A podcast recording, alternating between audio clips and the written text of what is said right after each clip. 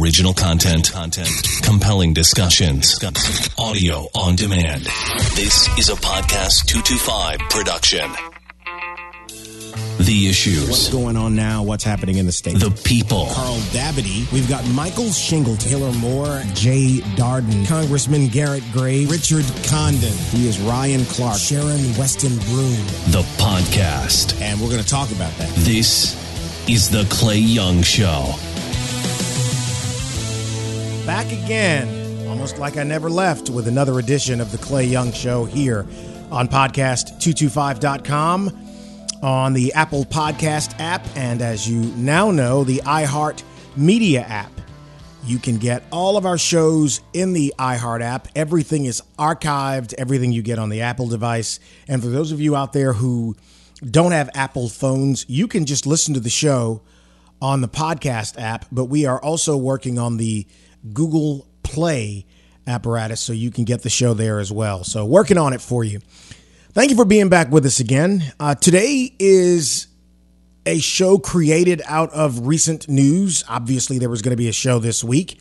There likely will be another one later this week, but the governor of the state of Louisiana has issued a stay at home order that, as we record this, starts later today.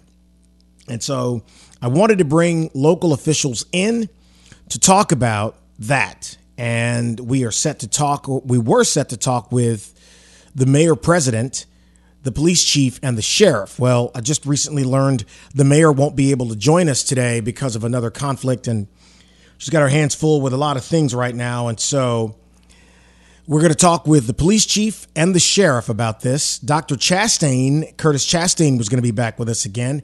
He had some things shift around as a result of what's happening with COVID 19. And so he won't make it, but we will do something with him as well because the feedback I got about everyone, including him, and in, case as it relates to the media, eh, the media, the medical part of this, especially him, it was great. So we'll get him back in. Now, as you're listening to this episode of the Clay Young Show, part of this show is going to be streamed on social media. So as we get into the discussion with the chief and the sheriff, that will be streamed on Facebook Live. Now, this version, episode 235, as you're hearing it, uh, you know, a lot of the conversation and some of the questions we're getting, you you you'll understand it when you're listening to it.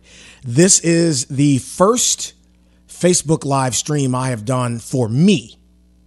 Most I just it hadn't really been my thing and hadn't really had anything I've wanted to talk about, but this has come along and has given me the impetus to say, okay, let's let's bring these guys in.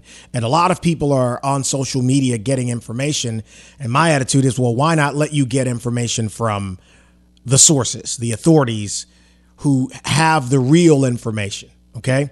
So the police chief and the sheriff will be here in studio if you're listening to this after the fact or if you're listening to this now and you didn't know there was a stream, there should be on at least on Facebook accompanied with the post about this show, the actual video of that conversation. But if for whatever reason you could not hear or something with the audio, this audio version will be as jacked up in quality as we hope that our shows are when you listen to the podcast 225 shows. And so, thank you for that. And with that, let's ask the police chief and then the sheriff about what's happening in the aftermath of the governor's press conference about the stay at home order. Podcast225.com. Promote your business or organization on podcast225.com. Podcast225.com is quickly becoming a weekly tradition for Louisiana listeners. Every month, thousands hear the weekly Clay Young Show.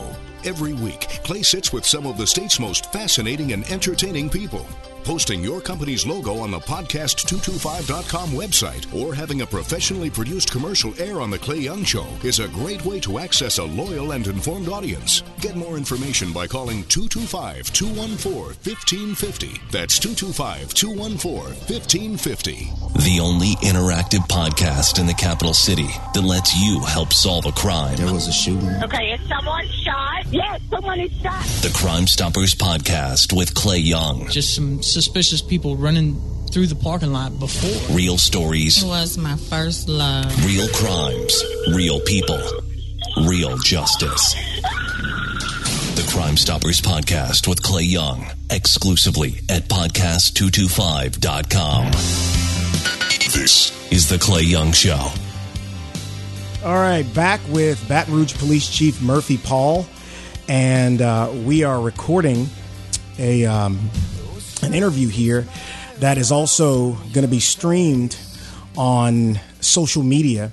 Be coming up any second now, talking about COVID nineteen and the latest of what's happening with it.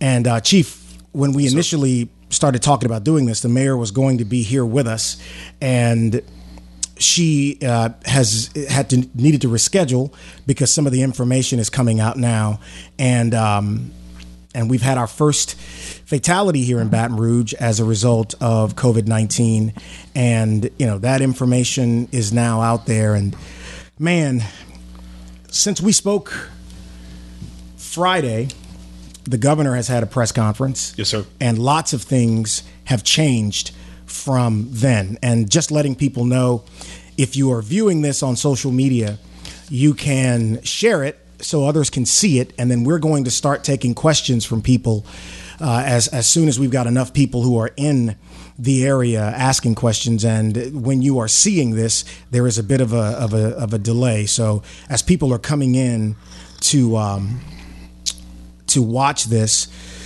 let's start with where we were going into the weekend and then move to now as people are still coming in to watch this. Yes, sir. Well, you know, it's important. You know, we talked about this is unprecedented times and that uh, it changes every day. We are learning as we go. Uh, that's why we're very cautious when we're speaking, when numbers are presented, that it is important for us to make the public aware that those procedures, those uh, the data that's put out there can change, and it's changing as you and I speak right now. Yeah. Uh, so when the governor uh, entered uh, his proclamation uh, directing us to uh, um, stay at home, the stay at home order for the state, uh, it's, it's important for us to make sure that there's compliance uh, from the community, that we're doing our part as responsible individuals Yeah.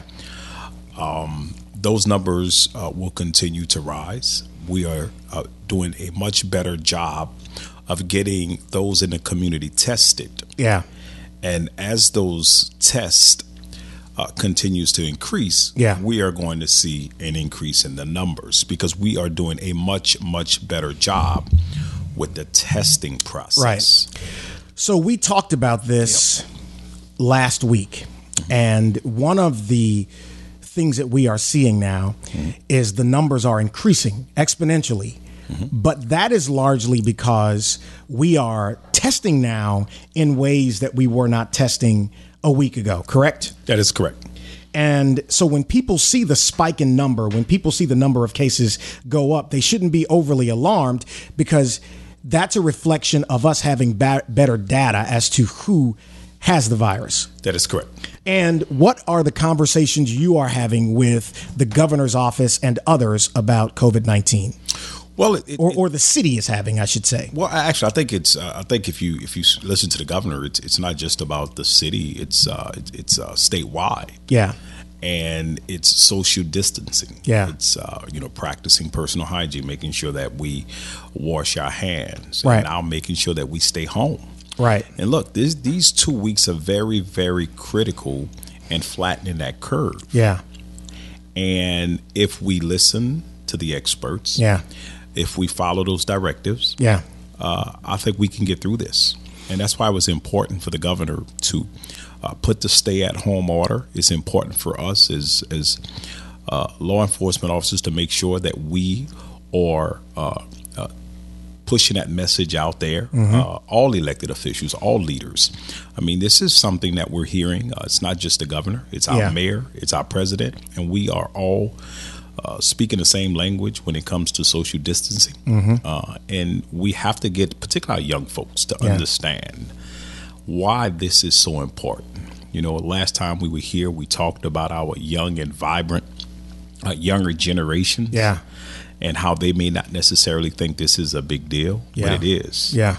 And it's important that they understand it may not necessarily be about them as individuals because, sure, they can probably get through it, but it's about their mothers, their grandmothers, their aunts, their uncles, their neighbors, those family members who have underlying health issues uh, that makes them vulnerable. And we have to understand that as a community. And I think what we're starting to see now with the messaging piece, uh, that this is going to happen at a local level. Yeah. It's going to happen at the local level through uh, coordination from Yeah. the state level, but Yeah. with support at that federal level. So uh, it's something that we want to do, and if you're watching this live right now on Facebook, we want to be able to answer some questions. The chief is here, and, and from a law enforcement standpoint, and based upon the best available information, he can speak to some of the concerns that are out there. We talked about this last week that there has been panic and misinformation, and they have fed one another. It, Yeah. You know, almost uh, in a symbiotic way. And what we wanted to do, so you can go into the comment section and begin to uh, ask questions, and then we will address the questions as best we can, and the chief will will speak to that.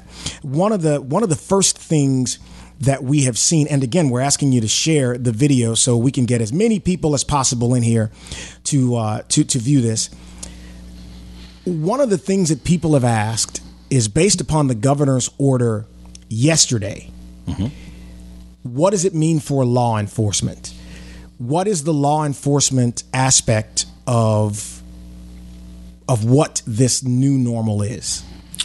Well, one, you know, it's important for us to uh, make sure that we're doing our part to make sure that we have compliance at the community level, right? And uh, we see that in New Orleans. We see that here. We have to change uh, how we uh, uh, uh, police a little different. Uh, first of all, we have been very responsible, uh, particularly in Baton Rouge uh, and, and, and, and the uh, East Baton Rouge, and doing our part so that we can be a responsible agency bu- uh, with the social distancing uh, recommendations, Right. while at the same time policing. Right.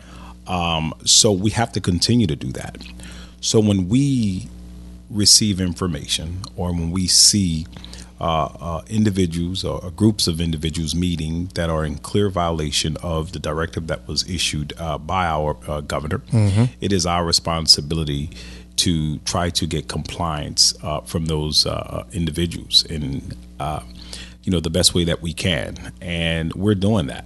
But I think the biggest piece of that is making sure that we push that information. I think uh, you know I can't say enough about the mayor uh, and how she's got out in front of that. Uh, you know, with meeting with our faith-based community uh, prior to these artists coming out Right. meeting with our business community prior to these uh, uh, proclamations.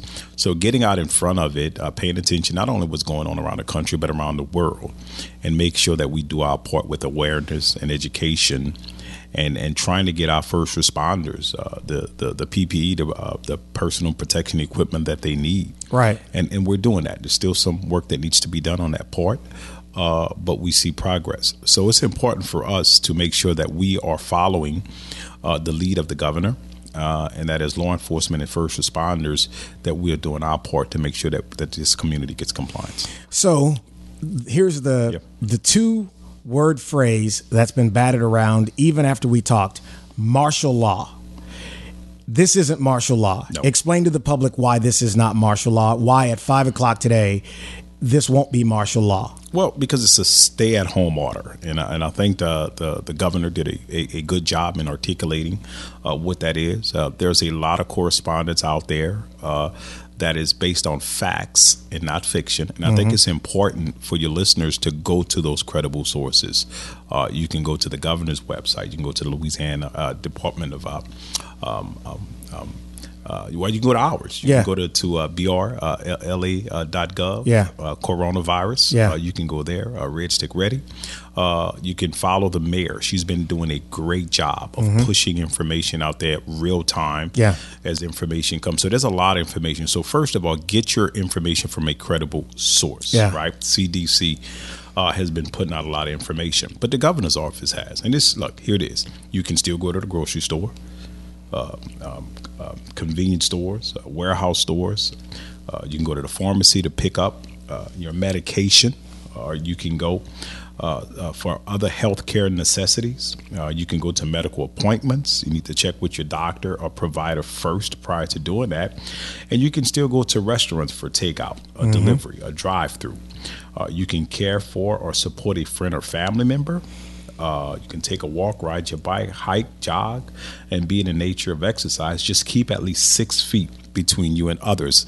Exercising, that social distancing is so important. Uh, help someone to get necessary supplies. You can do that as well.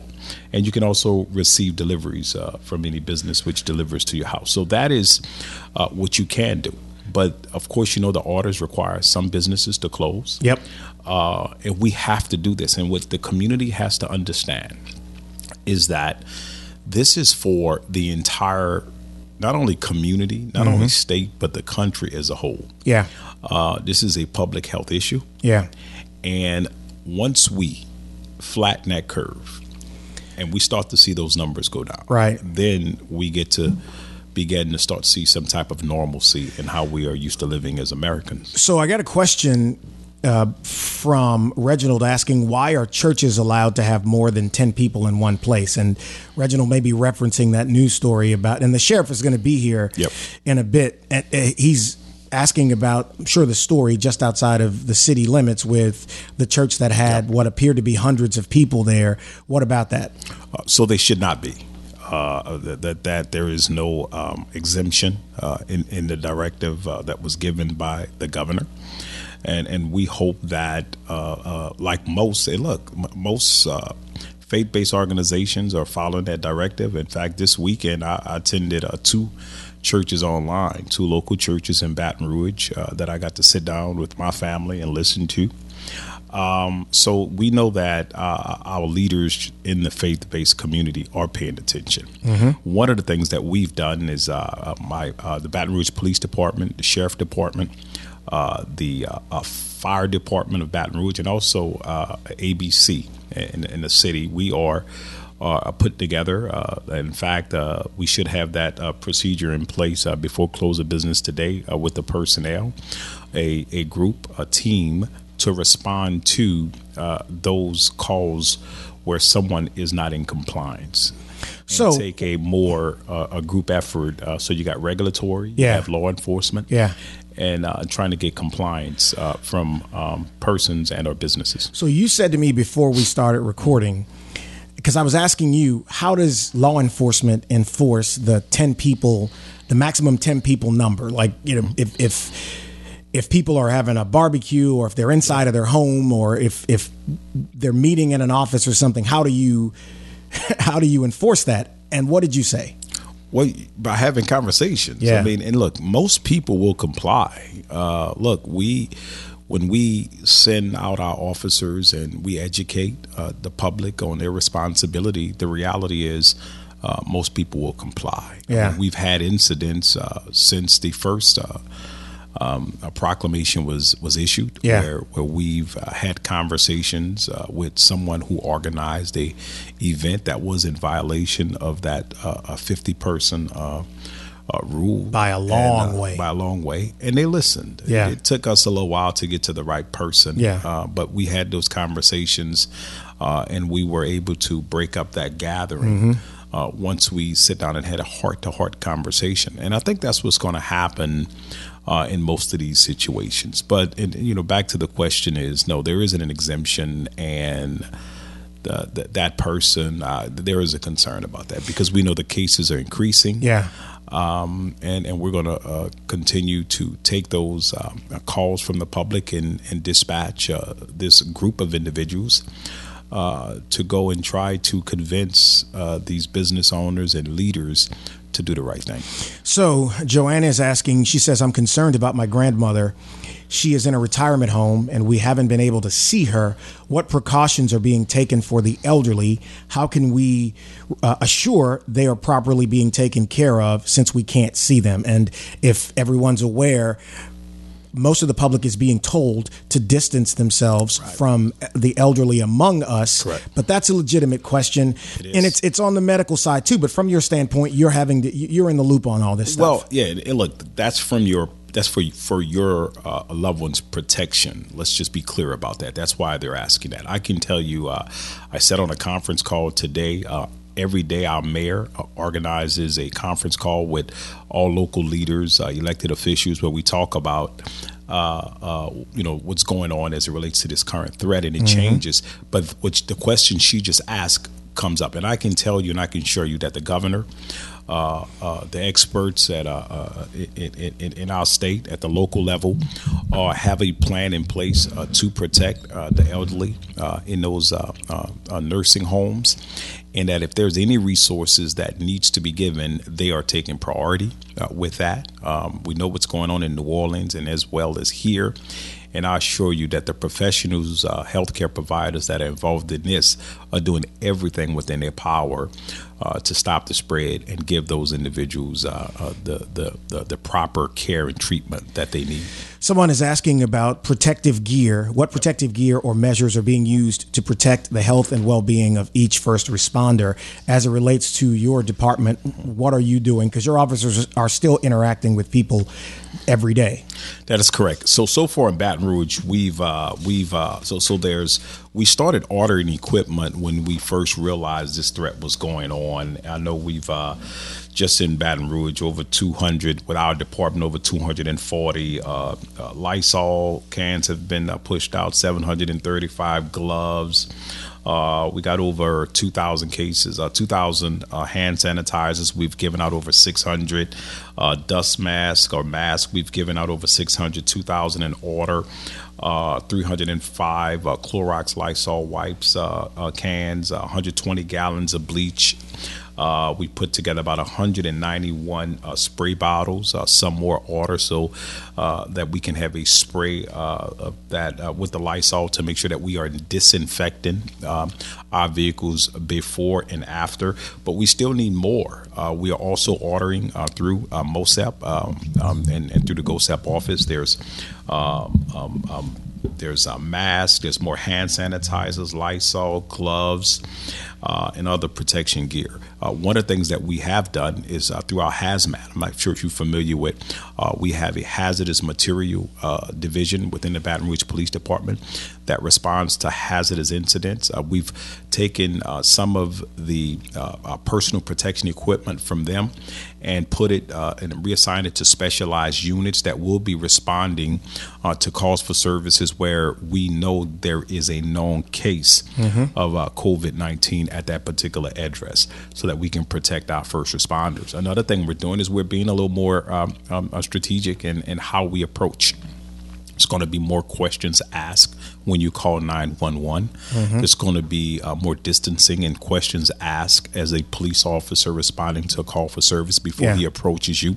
So we're trying to do all of the necessary uh, precautions and things to help keep our police officers safe. James is asking: Is there a definitive list of a more definitive list of essential businesses? Says the current list from the governor is pretty vague. And I was watching the the press conference yesterday, and the governor talked about the kinds of businesses that are quote unquote essential. He talked about pharmacies. He talked about you know medical centers, hospitals, obviously, grocery stores, places like that. But then at the end, he mentioned that small businesses would be allowed to be open and would hope that they would have staffs of less than 10 people and would allow remote working for for teams of people and businesses. So it kind of opens up what is essential and then what what businesses will be allowed to function. So you know if you go to the governor's website, if you look at that, they're going to be updating that uh, questions as it relates to what type of businesses. I thought he did a pretty good job of explaining that. Um, obviously, as more questions come, uh, those questions are presented, and we'll put more correspondence out there. Uh, I don't want to speak directly uh, and say anything that would conflict against any directive uh, that was given. But what I would tell your listeners on that is to stay updated and go to the websites. So people are worried about whether or not. So we've gotten to this point. Well, let me ask it this way: Would you agree we have gotten to this point because compliance has not been overwhelmingly given by the public that there are people in areas who have not complied with some of the social distancing and, and stay at home orders that have been given in respective cities around the state? I think that's a fair statement. Look, I think uh, look we, we there's a few people who are not uh, uh, taking these orders seriously. Yeah. Uh, I talked earlier about our younger generation, uh, and this is why we have to, uh, you know, uh, listen to this and, and, pay attention to the stay-at-home order and follow this, uh, the directive, because everybody isn't listening. Right. Uh, and and it's important. We will get through this. Yeah. We will get through this. People are asking about National Guard. We talked about that yep. last Friday when we were here, and there and there's a question about if if people don't listen, will the National Guard come in and enforce this? But there would have to be an order by the governor, like a hard order to stay at home instead of what basically was a suggestion yesterday. Is yeah, that correct? So, so here's, and, this is we talk about the information. You know, there's so much information, and people are, or coming up with their own reasons. Look, uh, there are no plans for martial law in this state at this time. If you see the National Guard movement, it is to get supplies. It is uh, to to to bring and help build medical facilities or support medical facilities. That's why the guard is down here. Uh, those orders went out uh, when when this threat was was coming in the early stages. So you're starting to see that support, that coordination at the state level, helping support. Uh, the parishes, uh, mm-hmm. the cities like Baton Rouge. So that's what you see when you see movement of uh, National Guardsmen. Okay, um, we don't need to overreact with that. Yeah. Um, just listen to our leaders. Uh, I understand the anxiety and the fear that's going on. Uh, on my way here, I received uh, two calls. Yeah. Two calls. Someone asking me what type of gun to purchase because someone in their family called them and told them to purchase a gun. Listen, we don't need more guns on the streets, okay? We don't need to go out there and buy all the bullets. I received information. Uh, I think we talked about that on a call today with our commanders. Uh, someone mentioned that uh, the the uh, the local um, gun shop, a gun store, and Academy Sports were selling out of bullets. That is the type of fear that we do not need in this community. We just need people to stay home yeah. We need people to listen to the stay at home order. Yeah. We need people to uh, listen when our grocers and uh, the recommendation is you don't go and buy everything up at the grocery store Man. because the stores will still be open. You should shop for yeah. one week's worth of grocery and then right. go back another week instead of going and uh, purchasing everything up uh, so others cannot have. If we pay attention to the recommendations and the directives that are being given by our leaders, right, we will get through this. But so, fear, yeah, that's being uh, uh, spread on social media, that's being communicated from one friend or one family member to the other, is not healthy. People have enough to deal with. You know, we got people who worry about finances. Yeah. That's why it's so important for us to take advantage of some of the services that are being offered uh, out there uh, mm-hmm. by uh, our healthcare professionals because with this anxiety and fear, we know that sometimes people need help.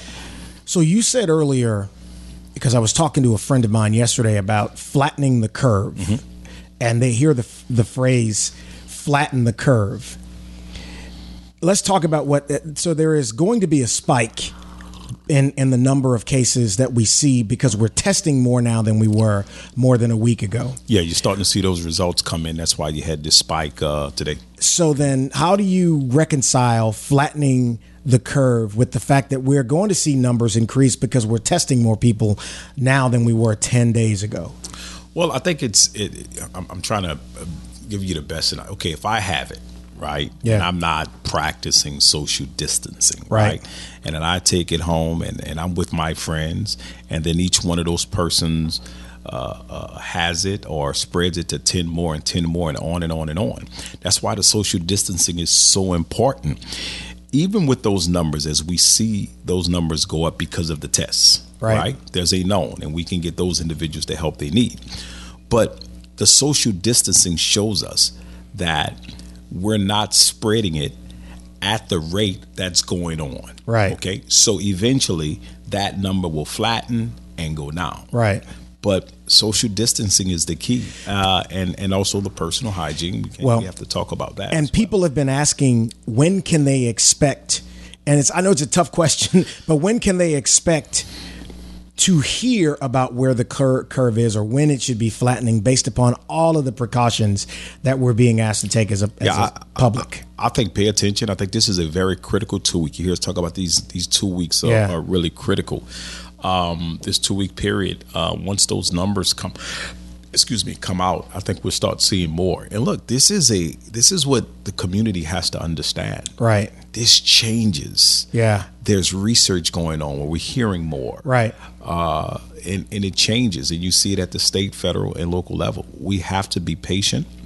We have to understand that we are in uncharted territory, Right. and that we are learning as we go. So when you hear a, a new message come out, when you hear uh, a new recommendation come out, it gives the appearance that maybe they don't know what they're doing. That is not true. This is uncharted territory. We've never been here before. Right. Uh, and and I tell you, we will be prepared uh, uh, for for any other type of threat that comes our way. Uh, we're gonna pray that that'll never happen again. But there is a lot of work going on uh, at the state, federal, and local level.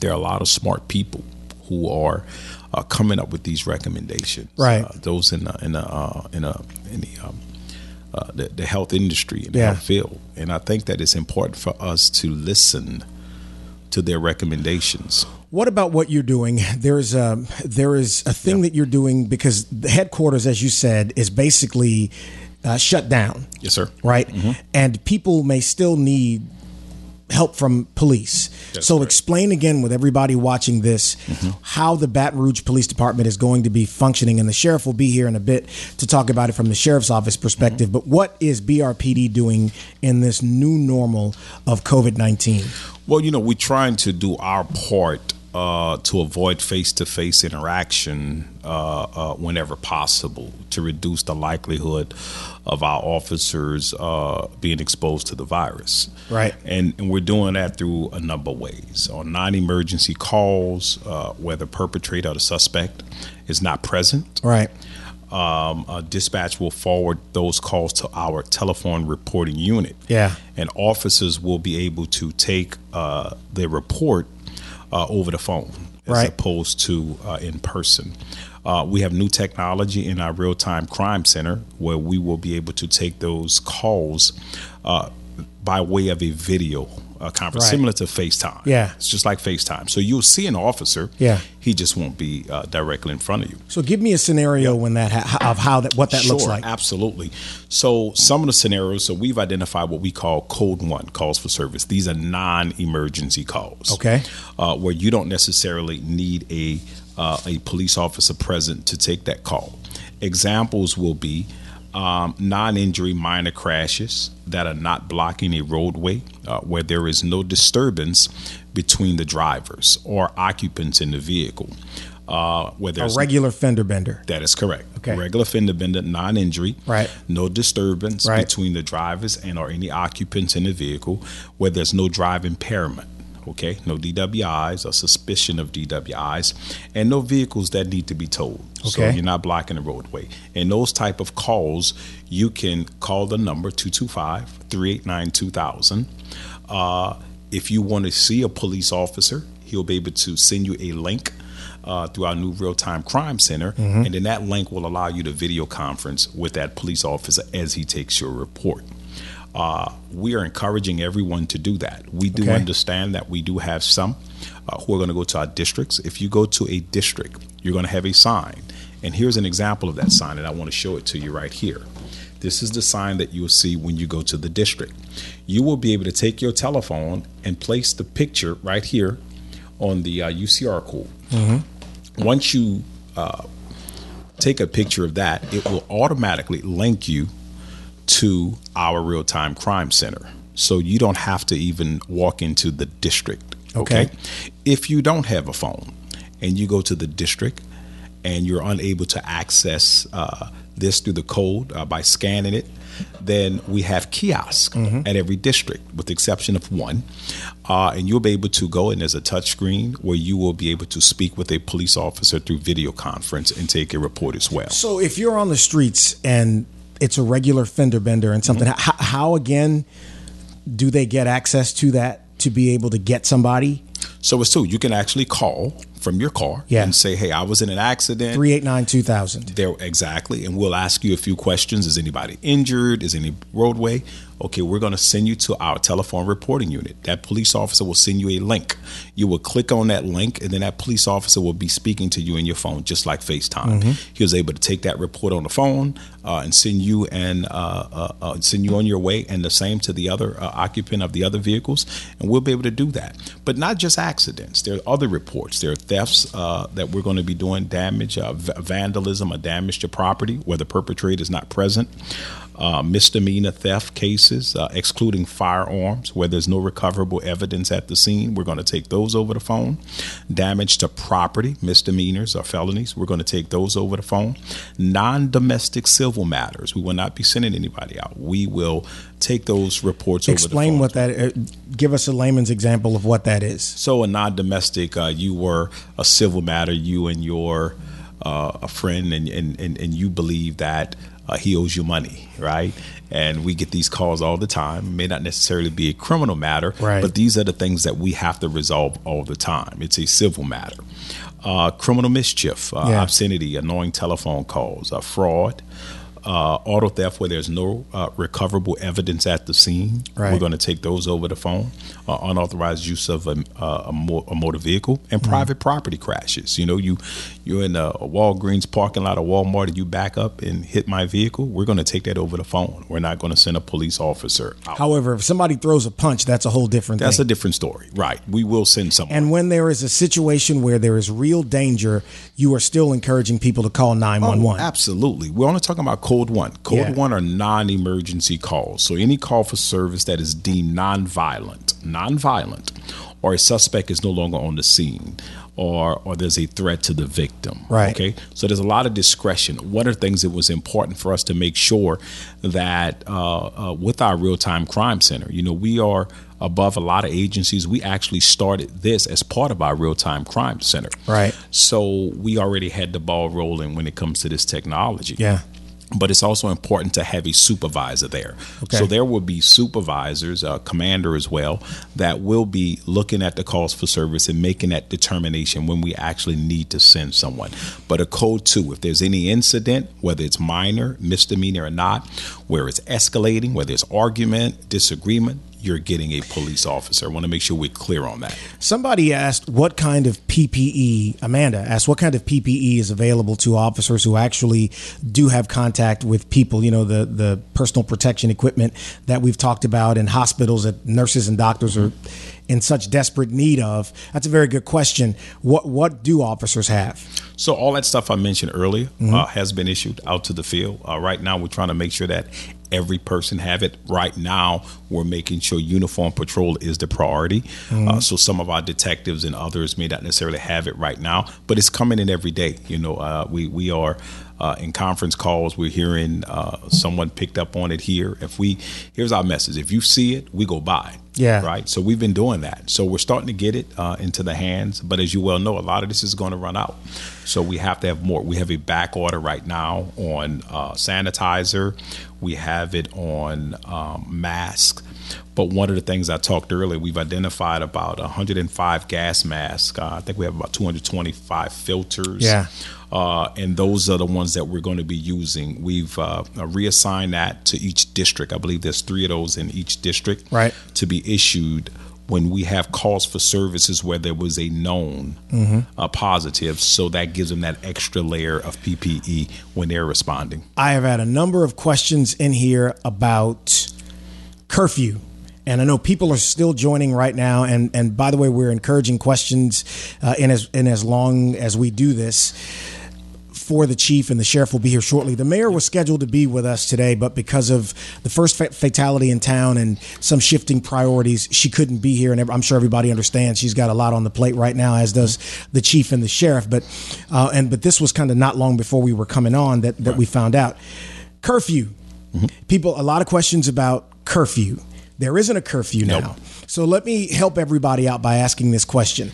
Under what circumstances can you foresee a decision about a curfew being considered and then made So the stay at home order takes effect today. at five o'clock? Five o'clock today. Yeah. So we believe that our community, just like we've done on the uh, other uh, emergency times, are going to comply. Mm-hmm. They're going to listen. They're going to follow the directive. Uh, that's why uh, pushing this awareness and education and importance of, Right. of listening is so important. So we believe they are. However, if we see that uh, there is uh, a, a, a lot of individuals within our community who are not paying attention, then then we're going to have those conversations. You know, one of the things the sheriff, the mayor, and I we've had these discussions about uh, a curfew, and uh, we will pull that, uh, make that decision uh, if we see that there's a lack of compliance. So you don't know anything at this moment now because it keeps coming up, and, and I think people are nervous about it. Well, we're going to see. I mean, we Yeah. don't. We, we we hope that people are going to listen to the directive that the governor has issued out. You know, one of the things uh, the city of Baton Rouge, it, it it makes no sense for the city to issue a a um. Uh, a curfew violation when the rest of the parish. does. So we, the sheriff and I, will be united in that effort. That if we issue it, it will be parish wide Yeah. And it's important for us to do that. So we're going to see. Uh, look, this is evolving. This is uh, unprecedented territory. We're going to see how the order goes today, and uh, we will reevaluate that just like uh, we do every day um, with So there, this rapidly changing environment. there have been a number of questions. A couple of them I won't read about the uh, the minister uh, That's not in the city. Let me let me be clear about that. That's not in the city. Okay, that is not in the city. Okay, that's yeah. I will stress that. Uh, but you spoke about that earlier. That that no, that is out of compliance with what the governor has asked. It is. To just re- reiterate what you said earlier. Yep. Uh, somebody's asking about roadblocks. No, there there likely not going to be any any roadblocks. No. Um, you know, what about your officers? We talked about this Friday in the podcast, Mm-hmm. uh, and somebody said we're sitting too close. Actually, that's about five and a half. That's yeah, that's, that's enough. That's enough space. I had Lysol or something around here to spray him uh, if he coughs. But Yeah. Your officers Yeah. are are husbands and and fathers and wives and mothers, and they're going and interacting with their families when they're Yeah. off duty, and they're have to having to go back to their homes and their neighborhoods. What about that? Kind of talk. You've got almost a thousand employees in the department. Kind of talk about that. Well, look, there's a lot of anxiety and stress uh, that goes along with that. You know, the last thing uh, any one of our police officers or, or any first responder wants to do is go out and do their job and then bring something home to their family and Yeah. uh, in harm's way. So that's not why now we are. Uh, uh, sending surveys out to all of our employees. We're going to be testing uh, uh, all of our employees as well to uh, this thermometers. Uh, that's one of the orders I didn't talk about. They're coming in. We just got some in uh, this week, and thanks our union, the police union, help us get that. Yeah. Uh, so we're going to make sure that we're pushing that out, uh, and, and we should have enough to cover uh, all of the buildings uh, where our police officers uh, go. But it was important. So what we do, we have a health and safety section. Yeah. And uh, within the health and safety section is our wellness program uh, where we have our peer support team, and we have been very.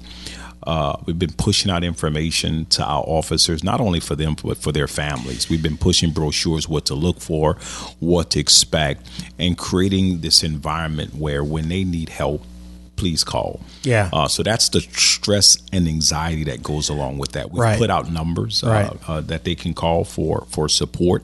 Uh, we talked about that this morning in our commanders meeting. But on top of that, we also want to make sure that uh, uh, we take care of our officers. One is the PPE. Uh, we're not hearing that just here, but all over the country. That's been one of the biggest. Uh, uh, items that come up are issues that there was not enough personal protection equipment for the first responders. So we're trying to do that. The other thing that we're doing is making sure that we provide a, a process in place so our first responders can get tested early when when they're uh, uh, demonstrating uh, uh, symptoms of of of, uh, of this virus, and when that happens, that we provide a place for them to stay when Right. they're either self quarantined, uh, self isolated, or if they're positive and have to be quarantined. We're going to make sure we do that. Now we do understand that there are some who want to go home and have made uh, accommodations in their houses to quarantine at home. Yeah. Uh, we've heard some guys have a mother-in-law, you know, apartment or or separate uh, facilities, uh, separate uh, uh, sleeping quarters, and they'll do that. But we don't want them to have to do that. Uh, we want to provide that for them. So we've identified a place uh, at the Baton Rouge Police Department that we're working on. Uh, doesn't quite meet the standards yet, uh, but but we still working. In fact, we got briefed on it now that those Yeah. facilities are, are, are getting better. Yeah. But we have Yeah. we have uh, had a situation where we've had to um, um, um, uh, social distance uh, someone uh, who was In the department? in the department. Okay. and uh, we did that, and we made sure we took care of him. Was there a And, test? Uh, no, there was no test. There was no test. Just believed that uh, that that. Contact with had- someone yeah. who was symptomatic. Okay. Yes. Okay. And how long ago was that? Um, I'm not going to get into details Okay. on that, but it was recently. Okay. Within the past week. Can Okay. I say that? Yeah. Uh, and and somebody's asking, and this is a point that I've heard come up a few times, and I do think it's worth dressing something that uh, that Susan referred to as it relates to this the the the pastor and having all the people there. And I've had people say that what about someone's First Amendment right, their constitutional right Yep. to be able to assemble and, and, and all of these things. So it's fair to say that th- the pastor is not going to be arrested, right? The governor has asked for people to not gather in groups of larger than 10, but there is no enforcement aspect to this, or is there? There is. Uh, There is. Absolutely. So let's let's get one thing clear. The governor has the right to issue a proclamation. There are laws. There are laws that uh, govern uh, uh, this, and when there are exigent circumstances like we are now, Yeah. uh, there are laws that uh, the governor uh, uh, and municipalities Mm-hmm. can can enforce. Uh, these type of rules it's not normal. Yeah. In this particular one, I don't. I, in my years uh, in law enforcement, I've never seen this before. Okay. Uh, but look, title title uh, twenty nine, and this is what you listen. Louisiana Revised Statute, Title twenty nine colon seven two four. That's LRS twenty nine colon seven two four E. That particular legislation, 79, uh, 729 colon 724, gives the governor the authority to issue executive orders, proclamations, and regulations in times, it's particularly uh, public health emergencies like this. So this is definitely applicable.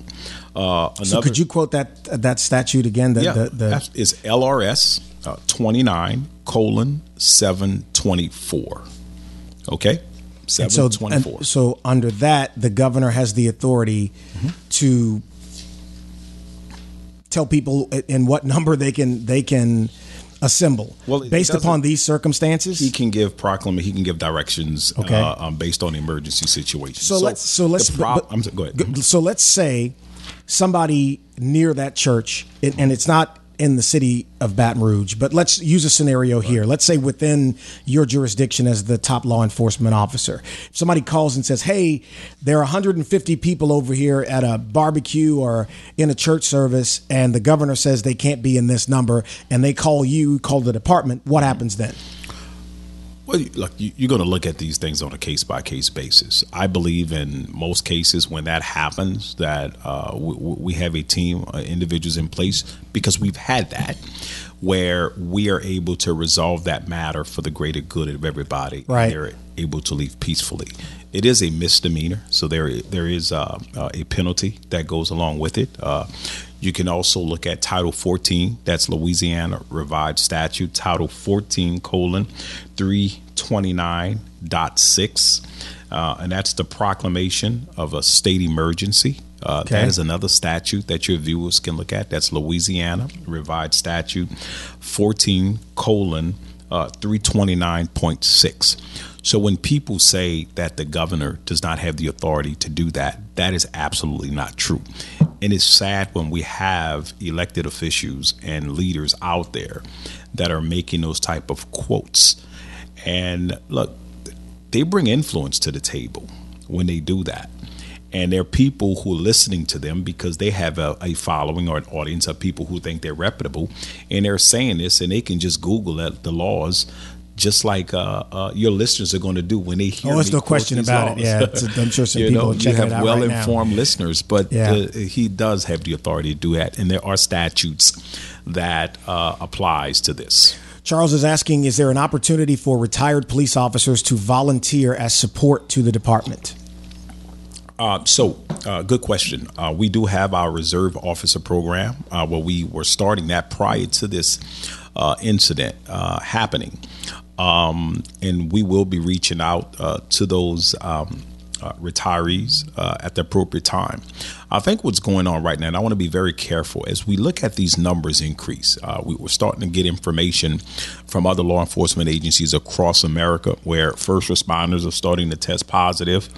Um, um, um, police officers, uh, EMS, uh, Right. fire uh, across the country. Uh, I think I've read a few reports where there's some police who have uh, police officers in, in quarantine because Right. they were exposed.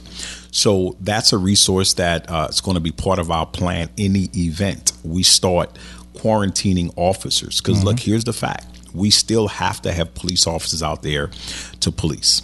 Right. Uh, and uh, there's a percentage, uh, there's a plan that we have in place when it reaches certain percentage levels and we lose police officers, we're pulling from specialized divisions. Yeah. And if those numbers get to that point, then we'll definitely be uh, reaching out to uh, to retirees.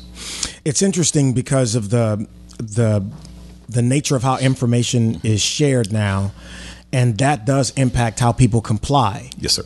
So, you know, what about people who want information about the department, the do's, the don'ts, some of what you said? I know the department is going to be posting some of this. That is What correct. about that? Yeah, we're going to be uh, uh, posting this. Uh, what to do in the event you're involved in an accident or you want to report a crime to call two two five three eight nine two thousand, and we'll forward you to our telephone reporting unit. Uh, you're going to start seeing more information being pushed out from reputable, and I got to say that from sites because there's too much misinformation out there. Mayor's done a great job. The governor's office is doing a great job. So if you see our social media platforms, you're going to see us reposting a lot of the information that we were there. But to follow up on the other question uh, that your caller, uh, that one of your re- responders, uh, listeners had, we we have an academy class that was supposed to start on March the 30th.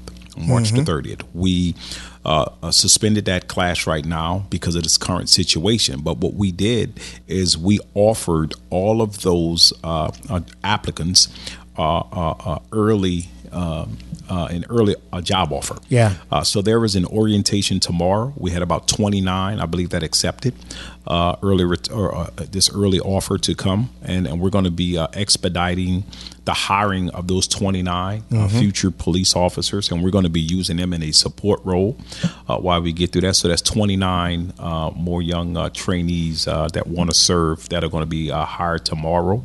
Uh, we're going to awesome. take them through orientation. Yeah. Uh, we're going to be using them. I think it's EMS is going to be coming in and training them on how to test employees. So when people, when our officers are those who are considered um, uh, critical personnel who are going to be coming to work, they're going to be doing the testing, asking questions, Yeah. and checking temperatures for a thermometer through, through the use of a thermometer. There was last week a couple of different shootings, and, and one of them was a couple shootings over a couple of hours. Yep. And so that caught people's attention. Yeah. The weekend was relatively quiet. Uh, we had a few. No, we had a few couple of incidents. So, so, so let's let's let's go through that. Like, so pe- if people want to know how the city is doing, if they're watching from some other place and wondering how things are back here, what about that? Yeah, and, and we've made arrests. I think uh, we we made a, a we sent a press conference, uh, a press release out this morning uh, that we made it uh, last night. I'm sorry that we made an arrest on one of those. It was an argument. uh, at, at a business. Uh, the, the other one, I believe, were inside of a house. Yep. Uh, shooting incident. Uh, but one of the things, look, we still have to police. Yep. We still have to police. Uh, there are some things that I cannot talk about openly that Sure. we've done Yep. um, to to to to help uh, what we believe uh, that you know uh, potential shootings uh, Yeah. that, that could have been preventing, and we still have to do that. Our streets crime unit, our uh, intelligence unit, uh, uh, doing their job, and our detectives. Let me tell you, we got some of the best detectives, uh, and they're out there doing that, uh, and, and we're going to continue to do that. In, in this stage, we still have to police, and that's that's one of the things. The challenge of this, you know, uh, our first we don't get to go home. Our police officers don't get to go home. Like like nurses and doctors who are also rock stars in this, rock Absolutely. stars in this. What about domestic incidents? Well, because people are home so much. Absolutely, and I was going to say that. That's why uh, you know we we talked this morning about uh, as what we believe is going to happen is we increase. Uh, the calls uh, going into our telephone reporting unit because we are actually going to be taking these calls Right. over the phone. Okay. That's less calls our police officers who are out there patrolling are going to have to respond to. Mm-hmm. Okay. So that should increase opportunities for proactive patrol, for directed patrol, making sure that our officers in those areas. So you won't have as much interaction with those officers because they're not responding to reports, but uh, they will respond to some, but not as many as before. But you're going to have increase in coverage in the city, so more visibility because Right. we are forwarding those calls to the telephone reporting unit. So if you're watching right now on Facebook, you saw that the sheriff just walked into the room. And if you're listening on the podcast, you'll be able to hear us, yes, go through questions. So, Sheriff, one thing that we have talked about a, a great deal here since we started streaming and giving people an opportunity to ask questions has been about the the the pastor that, that we talked about that on Friday, and people are asking about that. And I, I just want to know if you have any update that you want to give people, the public, about what's going on with that. Well, certainly we're very, very disappointed uh, in in his decision to continue to hold large gatherings at his church. Uh, listen, Clay, you know me, and, and most people that's listening know me. I'm a Christian. Uh, Jesus Christ is my Lord and Savior, and this is certainly a time that we need to come together, uh, faith-based, faith-based community, and it's certainly a time that we all need to pray. Uh, God's still in control, and He'll get us out of this. But I think it's very irresponsible uh, just to totally ignore what healthcare professionals, what the government is saying, uh, and you know that's in the Bible. You know you should uh, adhere to to uh, government at, at when lawful things are occurring, and, and uh, that's certainly no different here. You know, uh, I was listening to Joel Osteen yesterday, but I was riding in my truck, and you know, Joel says said it well. He said, you know, uh, and I think most pastors, the vast majority of them, the mo- in the faith-based community, are adhering to this. They realize the seriousness of this. It's not a hoax. Right. Uh, it is not a government conspiracy. This is a very real thing. Yeah. Uh, and if we all do our part, uh, which includes all of us, including the faith-based community, um, we'll do it. But but there's so many alternatives, you know, to to worshiping. Uh, people are doing it live broadcast, podcast. Uh, they're doing it on radio. They're doing it on TV, uh, and and you know, my the God I worship. I can have a talk with him anytime, anywhere, any place. I can worship him. I can uh, pray to him uh, anywhere. And you know, the our churches are sacred to us. Right. Uh, they're they're they, they are, and they're special places to be. But in times like this, we got to use good common sense. So. Uh, you know, I don't know if this can continue, but with that particular pastor, they're bussing people in. They've got a bus full of people coming in. Uh, and this weekend, they probably had around 500 people out there, So- which is in direct. Uh, and, and they weren't all sep- uh, socially separated, like we told them to keep social distance. And, uh, you know, it's really sad because, you know, I know the last thing he would want is to have his congregation. You know, he's he's a he. He, he's a pastor of his flock, and y- you know you don't want to lose your sheep because you did something that God God didn't necessarily want you to do. Uh, but I look at pastors uh, and, and men and women in in in, in the ministry. Uh, they're somewhat first responders, but and I look at them at th- in that way because in times like this, they have to pastor too. They've got to uh, give guidance. They've got Yeah. to give spiritual leadership to people to help them uh, deal with this. But uh, you know, you can do so without having to bring all your congregation in, and, and thank God that most of them are adhering to that. So what do you do though if if a week from yesterday there is another one of these church services? Well, I've talked to the governor. I've talked to Kevin Reeves with state police. I've talked with uh, Butch Browning with the fire marshal, and, and, and Chief Paul and I have had. You know, I would hate to think that one of the motivations here is to have a confrontation with us.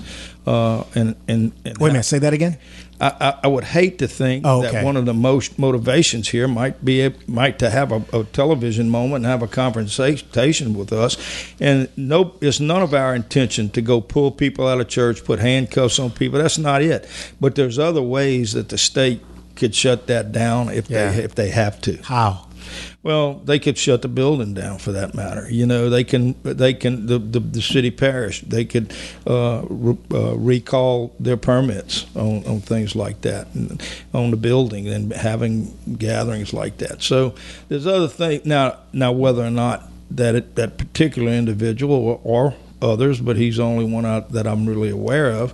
Uh, it, it, they could say, "I'm not going to." Well, if they do that, I'm still going to do it, and uh, it's unfortunate. But at some point, uh, I think uh, some action will probably have to be taken against him, and none of us want that. Yeah, we don't want that. I don't. I don't like how that sounds. So the chief talked about the Baton Rouge Police Department and what they're doing as it relates to his officers who are interacting with the public they serve every day. What about the sheriff's office? We're doing the same thing, and I, I walked in when the chief was uh, uh, talking, and he and I have talked. We what we don't want to do. I mean, we might have to at some time with different procedures that we have, but for the most part, we want to say, stay in concert. You know, we whatever the Baton Rouge PD is going to do in, in in serving the public, we want to do the same, and vice versa, because we don't want to confuse people any more than they already are. But uh, you know, we're doing what he he mentioned when I walked in. Uh, you know, we're limiting all calls that is not absolutely necessary. Yeah. Uh, we're asking people uh, if they can take, we can take a call over the phone and it's not life threatening or not further damage to property or whatever. Yeah. That if there's any those kind of calls that are really non, what we call non code two or non code three car, calls, uh, that that we be able to take those calls over the phone and limit our exposure with the public and the pu- expo- public's exposure with us. So we're doing that, uh, and I just left. we- We're having staff meetings every day, and I just left my staff meeting, uh, and we we we reiterated that, and we looked at things. I, I know one thing we're going to do. Uh, if if you have a minor fender bender in a parking lot, uh, that really all that does is require a a uh, a report be written. Now, if there's violence involved or something else, extenuating circumstances, certainly we're gonna we're gonna respond to that. But if it's just taking information over the phone that they can have to turn into their insurance, we're going to do that. But I can assure the public, and I'm sure Chief Paul's already done it on his end, we are going to be there to do our jobs to serve and protect the the, the citizens of this parish. And uh, I, uh, you know, we, we haven't had to go into full blown emergency. Uh, uh, mode. Uh, we're prepared to do so Yeah. uh, if if it, if it elevates to that level. But hopefully, if people will just use common sense and stay at home and stay off the streets and not go have a basketball game at the gym. And I saw they put uh, regulations on that today that then there no be the BREC parks are shut down and so, So, some, someone just asked a question about that. Um, Chris says he understands there's that there's been an announcement that BREC is closing all parks. Correct. He says, being that it's an outdoor area uh, that has adequate space for social distancing, shouldn't there shouldn't those areas remain open? Do you foresee a time in the near future that citizens will be mandated to stay indoors maj- uh, the majority of the quarantine time? There's a bunch of things in that, but about the BREC Park and being outside and things of that nature. I, I think I think you know as long as this thing keeps growing and as long as that g- graph still goes up. I saw just at, at noon uh, the state released figures that uh, we're now up to almost 1,200 uh, cases, uh, confirmed cases in the state, and uh, and we also. Uh, have 43 confirmed cases here in East Baton Rouge Parish, and I know we've had our fourth First death. death. You you have some of those numbers, right? About the um, we were talking about that the, the area numbers. People, I'm sure. Where can people go if they want to? Because you know the mayor's office is posting that, and I'm sure you're putting it out. But where can people go if they want to find a more current or at least recent tally of what's happening in Louisiana and specifically in the capital region? If you go to ldh.la.gov, that's the Louisiana Department of Hospitals. Uh, they uh, uh, keep up with the, uh, the, the public health, or you can go to our website at uh, the, the city of Baton Rouge uh, dot gov slash uh, coronavirus, Mm-hmm. and there's a link to the Louisiana Department of Health. But if you go to the Louisiana Department of, of Department of Health website, uh, they keep those numbers uh, by parish, by death, uh, how many died in each parish, uh, how many cases are reported in the state, how many deaths in the state, and then they, they, they break it down by parish. So uh, the chief was talking about this right before you walked in, and, and he was talking through how things have been within the city limits since people have been asked to hunker down and be at their homes. What about in the outer lying areas that, that the sheriff's office is, is mostly patrolling? How has it been? Uh, it's been the same. You know, people have dropped. They, they're staying at home. There's a lot more less traffic on the roads, and we've been monitoring that 24 hours. And you know, especially in the dark hours, we don't we don't see hardly any tra- traffic on the streets, and uh, it's really cu- curtailed a lot. And I think the majority of the people out there uh, realize the seriousness of this. Uh, they don't want. To, to contact this disease. They don't want to have it in their family, and certainly, I think more and more young people are realizing that this. this think? Uh, yes, I think they are, it, but not as much as need to be. Uh, I can tell you, but but but it's like I, I I told my own grandson. I told you that the other day, Clay. You know, it's the biggest carrier of the disease are those young people, but chances are they might not have any symptoms, and, and they might have a real bad case, but they're gonna they're probably gonna survive. But we see some that aren't surviving, and but I, I was listening to a deal last night. Uh, with Dr. Gupta and, and them on, on on the news, and I've, I've talked to uh, the, the doctor here at, that's doing all the stuff for EMS and everything, and he's changing our policies as we speak to, Yeah. to meet the needs. Uh, but even the young people, even though they survive, they can go away with severe damage to their lungs. And Right. they'll be carrying that the rest of their life. But uh, I think I think some of the ones I'm talking to, they they're starting to realize and tell me, Mr. Sid or, or Papa or whoever, uh, I. You know, I, I understand more now. I understand. You don't want to get it. I, Yeah. I told my, my grandkids, you don't want to go out there, and, and of course we're all hunkered down at home. Sure. But but they understand it now, and they don't want to go get get the virus, bring it back to me or their grandmother, Right. or, and and then lose us. You know. Yeah. Yeah. Some of what I saw in Miami was was embarrassing and disappointing. It's about the beach. Oh man. Yeah. Yeah. I mean, it's Yeah. That's right. social media is not a place where a lot of people show their best traits. No. I mean, you know, I, I would wow. I, I would like to follow up on something you were saying earlier because you know when you talk about uh, these type of emergency incidents, it takes me back to 2016, Mm-hmm. and you know our community saw a spike in um, domestic and dating. yeah, we talked about that a second ago. cases after the flood of 2016. Right. Um, and in the past week, we already see uh, a spike in, in, in these cases. There's a rise that we're seeing. That's why it's important for us to understand, you know, and there's so much anxiety and fear. And, and then you take that into asking the community to social distance and, you know, they're, they're, they're at home Yeah. Look, there's help out there, and I, and I want to highlight the the, the Louisiana uh, Department of Health. Uh, the Department of Health offers uh, anonymous counseling services to anyone that may be feeling overwhelmed um, about the uh, the COVID nineteen outbreak.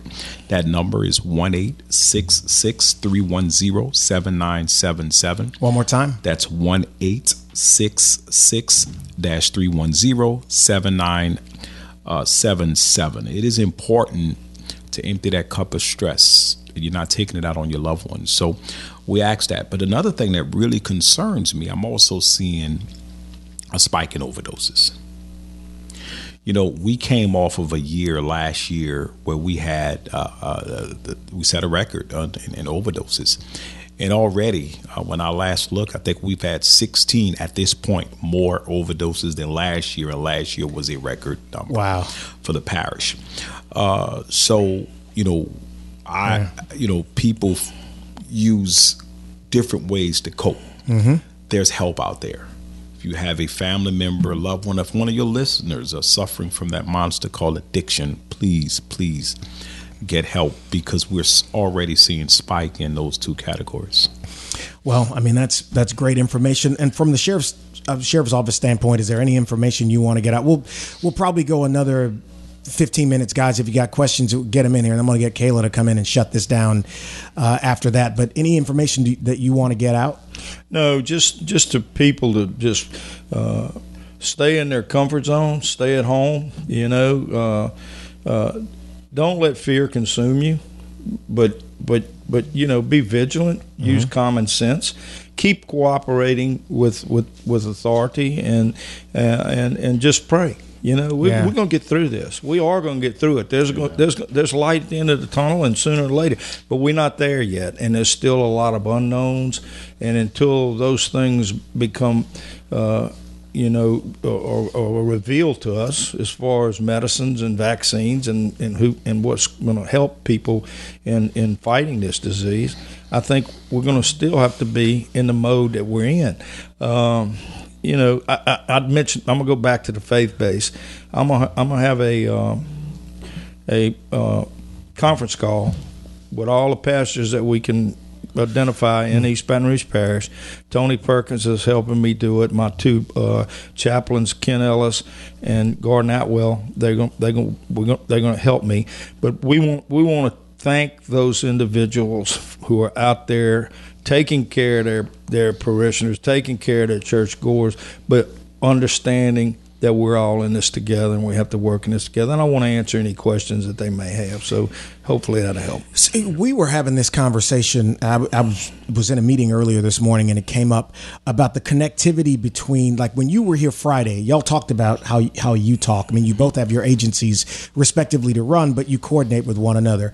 How about from the level of the governor's office and through the mayor's office and with you? If people are wondering how what that working relationship looks like, how is it functioning to make certain that information is consistent? Could y'all talk through that a little bit? So for us, it's, it's through MOHSEP, uh, the, the, the, the, through the um, the mayor's office. We get all our information, and, and they're uh, constantly in constant conversation with the governor, uh, his staff, and, and, and, and all those who work in at GOHSEP uh, following this uh, this this tragedy.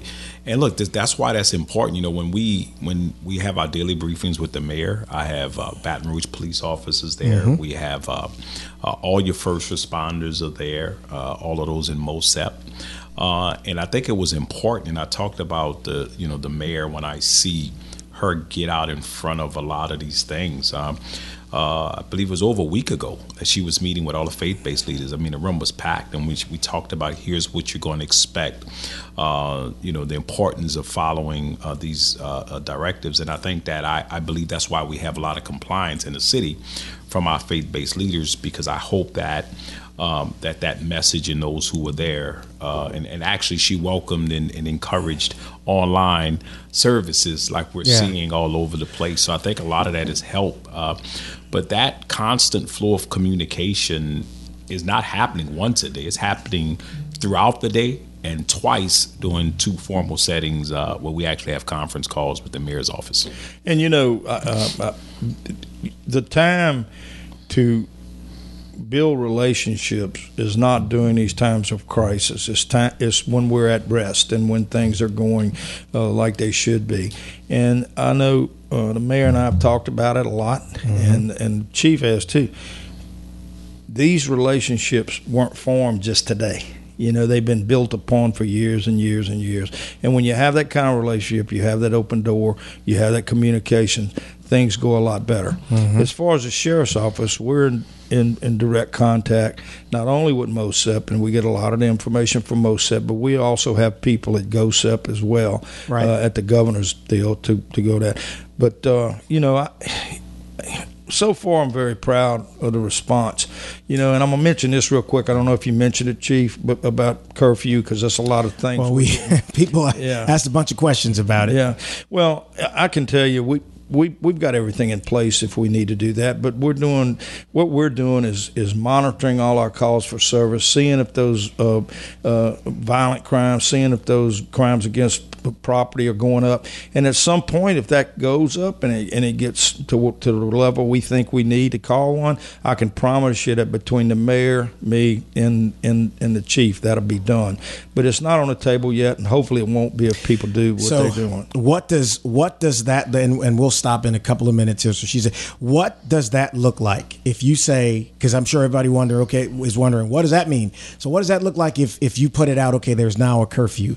It obviously in the case of a storm it means after this time nobody can be on the streets. That's right. but in this virus heavy situation what does that mean?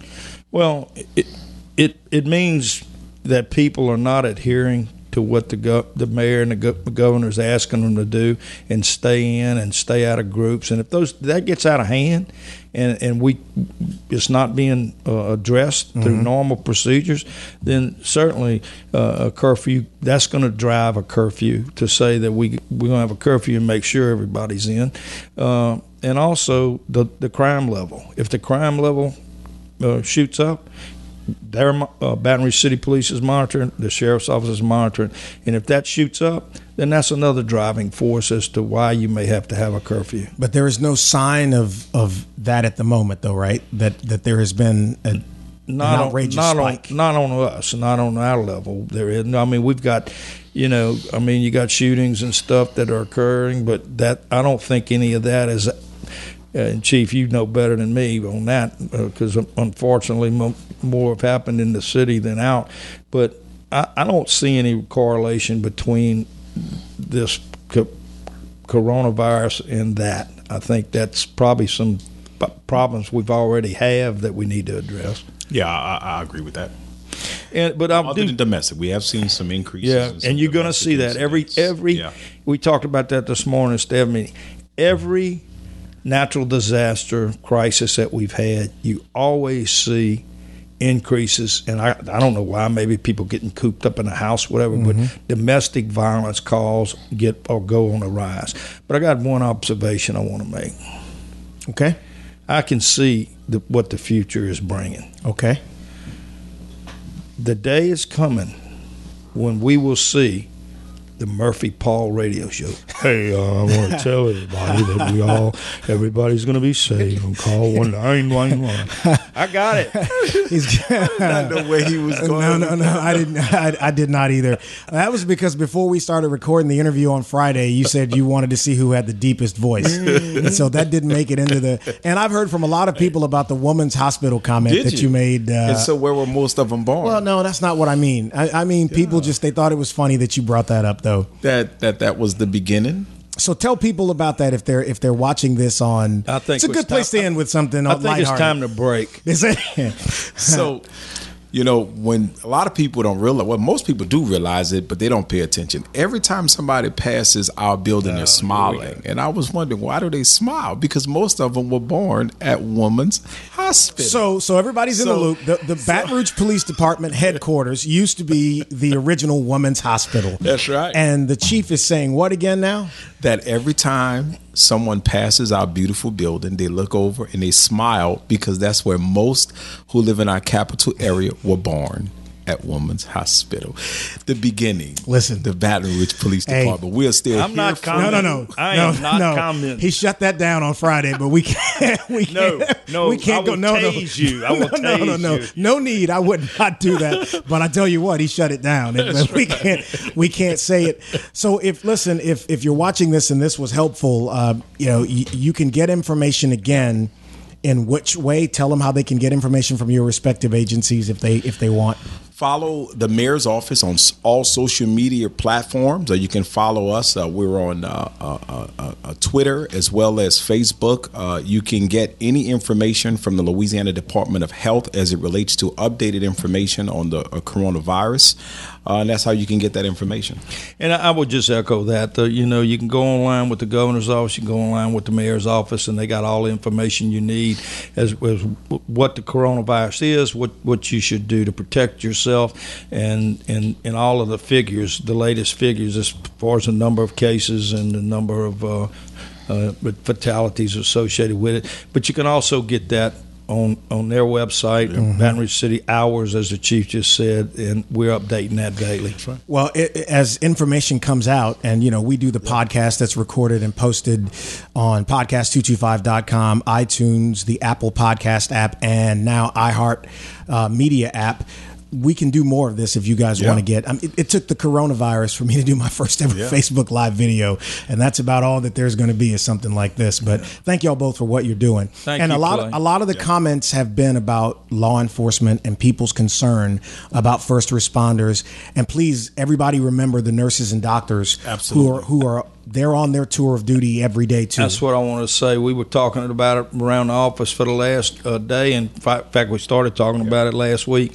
But if, if you want to know the true heroes, yeah. it's the men and women who serve in the healthcare profession because yeah. they are they're putting themselves in harm's way daily, hourly, minute, every minute to, to go help us, yep. to help all of us and yep. our families and people they don't know. Just like it's it, that's why I call them first responders, just like law enforcement. Yep. You know, firemen, EMS. We, we we we go to that, but those people are really and and I just ask that everybody pray for the scientists and the doctors and and both uh, public and and also privately that are working so feverishly to try to come up with some some some uh, medicine to treat this and a cure for it we need it, but I think we'll get through. We'll get through this. We'll get to the other side of we this. Will. All right, and so with that, we appreciate everybody watching on Facebook Live. I'll get Kayla to shut that down. Good. Back to wrap up in just a second. Podcasts have become a great way to get radio on demand. If you've wanted your own podcast, the time to call us is now. This year, Podcast 225 will be launching new shows, and yours can be one of them. You won't have to build your own website, and you'll be able to use professional broadcast equipment that will make your show sound amazing. If you'd like to know more, call 225 214 1550. That's 225 214 1550.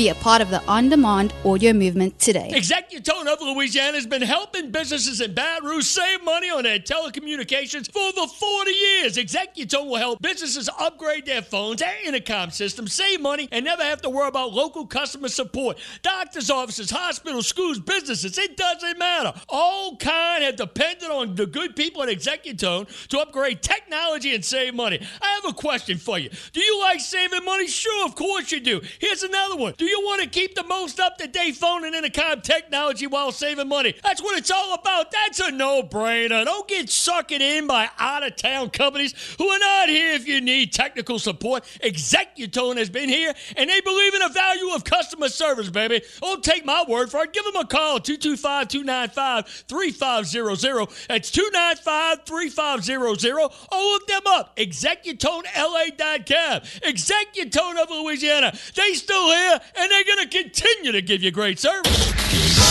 This is the Clay Young Show.